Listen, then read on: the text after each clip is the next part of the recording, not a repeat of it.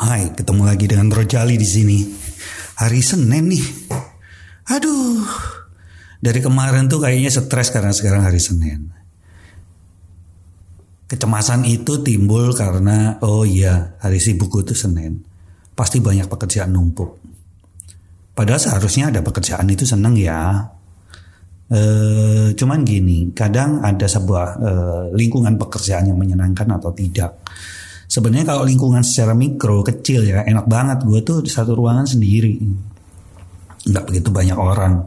Paling eh, kalau anak-anak laporan bikin eh, untuk minta review minta approval baik desain laporan keuangan dan catatan-catatan operasi gitu lucu sih kadang-kadang mereka datang dengan eh, kayaknya semangat gitu ya datang cik cik cik cik cik gitu. Ini sih biasanya si Vini nih. Uh, si Vini biasanya datang pak saya sudah ini sudah itu sudah itu gitu. Padahal gue tahu bener gitu padahal itu yang gue waktu itu yang kerjain kasih template-nya tinggal dia untuk nyalin dan masukin angkanya saja. Desain juga gitu paling gue cuman koreksi parap Nah, gambarnya tinggal disesuaikan dengan apa yang uh, ada di contoh gitu.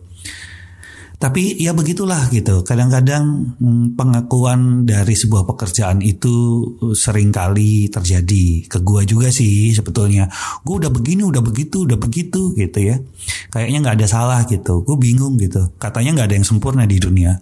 Tapi pada prakteknya gue selalu mengakui bahwa oh ya gue udah begini, oh gue udah hebat, oh gue itu ini. Ternyata dari sisi sudut pandang yang berbeda itu akan menjadi lain gitu. Itu yang masuk akal sih sebetulnya. Pendapat kita nggak akan berarti apa-apa. Tapi pendapat orang ketiga atau orang kedua itu menjadi lebih penting.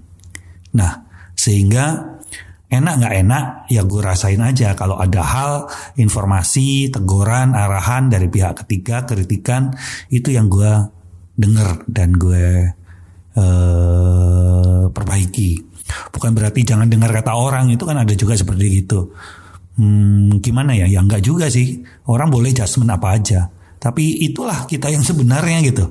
Nama belakang kita bukan Hartono, bukan Hartoyo, bukan siapa juga.